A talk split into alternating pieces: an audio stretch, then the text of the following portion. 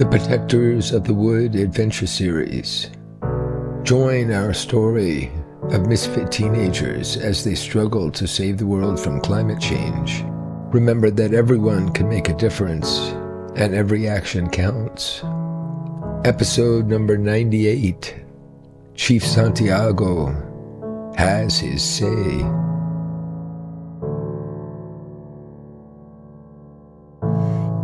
Looks like I'm on my own.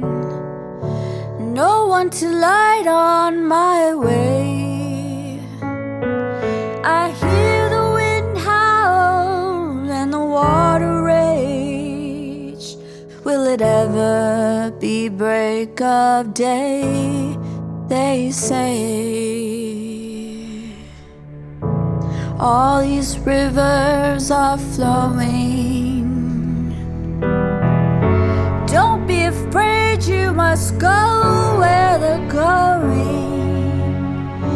In the night, like a wandering star, you must travel far.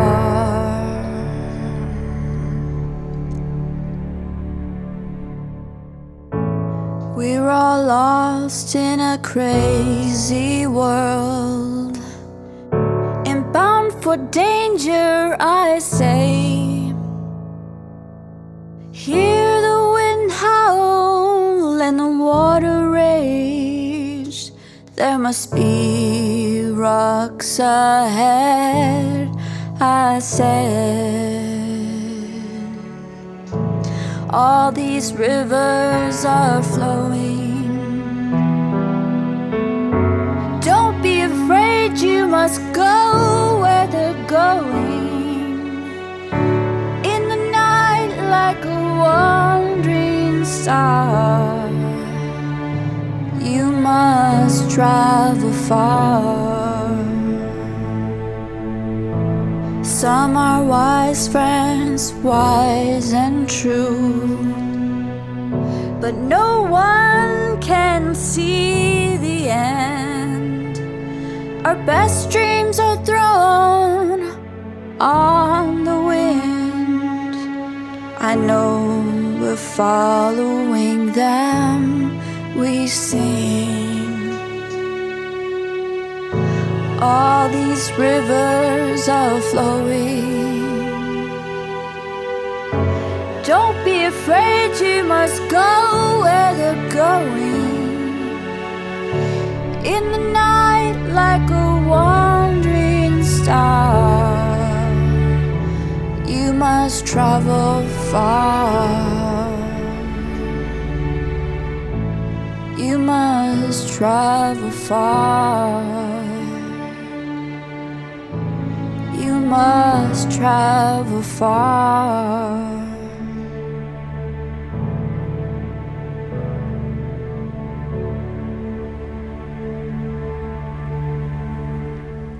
By 4:30, Abby was knocking on Tuck's door, and he opened right away.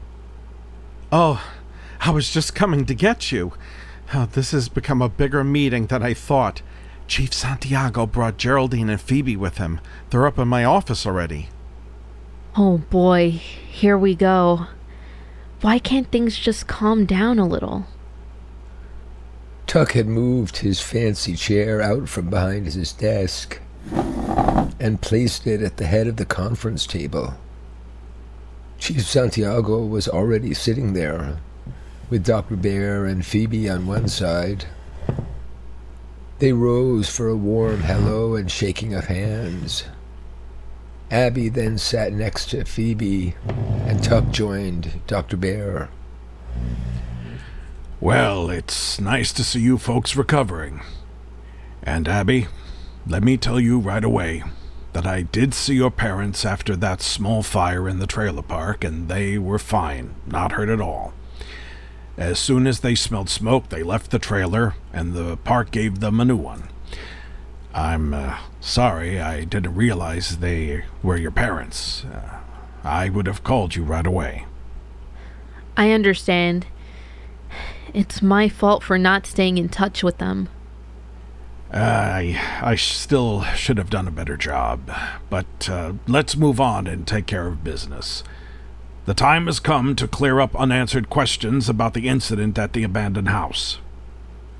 The chief looked at each person around the table, expecting a response, and they all nodded. Abby wished the meeting were over already. Okay. I think I'm aware of the basic sequence of events. Abby was living in that house. The mob arrives. Phoebe steps in to fight off a few people carrying burning logs or branches. Abby and Phoebe both confront the mob, and then Tuck, Dr. Bear, and Jeremy arrive. A thunderstorm hits, and the mob flees. I see their backs ducking into the forest as I drive up the dirt road in the rain. Everyone agree with that? They all nodded. The chief paused and looked at each person. Now, the surprising thing is that not one of you, not one, has named or described any of that mob so far. I understand that a man with a burning branch came up on the porch. Well, it's time to go on the record. I'll be recording this interview unless any of you wish to object. All right with everyone? Here we go then. He clicked on a small tape recorder and began by questioning Tuck and Geraldine. They both replied that they arrived in the dark only to see a crowd with burning branches on the lawn before the house. They were not close to the mob, and the wind was strong and gusting, and the light was bad. In short, they could not be sure of recognizing anyone. The chief then turned to Abby. She described peeking out of the door and calling Phoebe to join her and flee through the back of the house. It was only at the last minute that she stepped out, and that was just to fling a burning branch off the porch. The crowd was far back at that point. Chief Santiago turned to Phoebe. I've left you for last because you had the best chance to see who was there. You followed them all the way from the church. You confronted them for what? At least 10 minutes? I had to follow the mob at a distance in complete darkness. The storm clouds blanketed the moon and stars. I was afraid to come close to the mob of angry men. I only stepped onto the porch when the house was threatened with fire. People backed away when they saw I would defend the house. The wind blew the torches. The light was crazy. I was afraid. And yes, I did swing at a man, and he was carrying a large flaming torch. I heard voices, saw shapes, but I can't be certain of anyone's identity, and I won't swear by it. You know, I just returned to Middletown from a year at college. I'm not as familiar with the people here as I used to be, and I won't guess in a court of law. Phoebe sat back and crossed her arms, making it clear that she had said all that was necessary. Chief Santiago was twisting the end of his gray mustache. He gave a deep sigh and turned off the recorder and pushed his chair back and crossed his legs. Now, if you all don't mind, I'd like to say a few words. No need to reply. I just feel like giving you a little advice. No, more like a warning. Needless to say, I don't believe some portions of your testimony. Now, don't interrupt. He held up his palm and looked them in the eyes. I'm not asking for any information or trying to change anyone's story. This is now off the record. Just a chance for me to get something off my chest. I regard you all as friends of mine, and I worry about your safety. He looked at each person in turn and nodded. Yes, I do worry. Not only about you, but about all of us. The situation in this town, and by the way, in our state and country as a whole, it resembles a Cold War. It breaks out into violence only occasionally, but it's heating up. And it's a war between David and Goliath. The way I see it, law enforcement and the system of justice are supposed to protect the innocent, and especially those without the resources to protect themselves. When law enforcement and justice fail, the strong usually rule. They take advantage of the situation to get whatever they want. Why? Because they can. They know if they don't, some other Goliath will. And the weak suffer and lose whatever they have that the strong want. Virtually unlimited millions of dollars to spend in a small town like this can buy a lot of power and privilege. So, what's my point? Just this. You are all taking dangerous risks here. You've placed this battle beyond the reach of justice, and that means you are on your own. I hope you've got a plan and the ability to follow through, because it's not going to be easy. The chief looked around the table. I don't want to leave you with the impression that it's just you. We're all taking risks all the time. Life is one big risk, but especially now. Any comments? Okay, well, here's the bright side. The toy store and the coffee shop will reopen soon, perhaps even tomorrow. The Department of Health has ruled that neither store is a danger to the public or has willfully done anything illegal. That's justice at work. All right, well, that makes sense. Thank you. Thank you.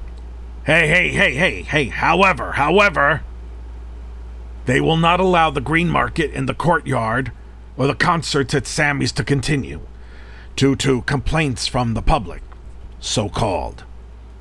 It's not like the town voted, but there you have it. I have phoned Sammy and Gilligan personally to give them the news. I know you have a church meeting coming up, so I'll be on my way. Please give my regards to Pastor Banks and everyone else. I'd love to stay, but people might get the wrong idea. You understand. He smiled. Well, thanks for listening and try communicating sometime. I'll do a better job if I understand what's going on. Don't forget that. The chief shook hands and slapped Phoebe and Abby on the back. Well, gotta get back to work. You're doing good.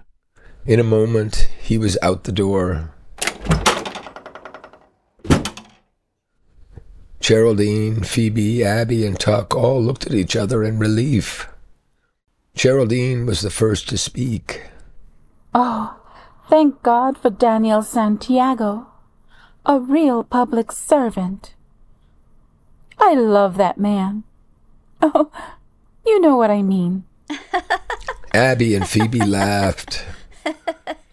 Tuck glanced around nervously and announced, We've got a, another complicated meeting coming up.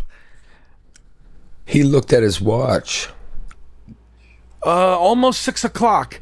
We might already have guests in the basement. Uh, Janet knows to let them in. They followed Tuck down to the large recreation room and heard guitars and a tambourine playing from a distance.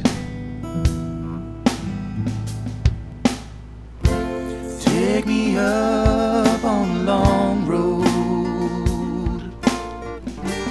where the heavens open wide. I want to tell you just how much we care. Can't you hear us when we cry?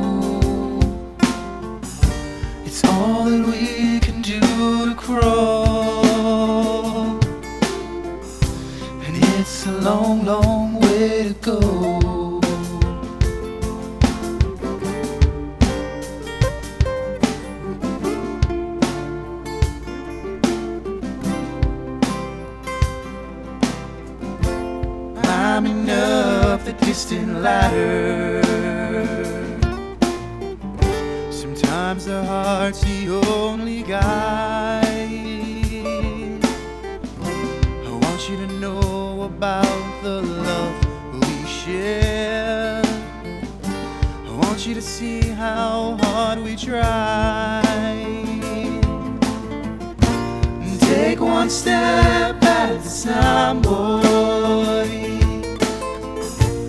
When you're feeling so empty,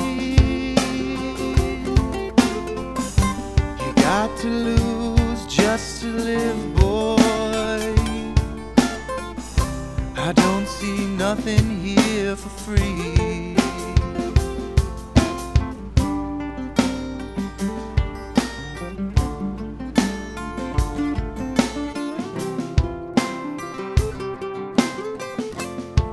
I do something for you? Can you do something for me? Cause it's way, way after midnight. And I can barely see. Take me for a ride on your railroad.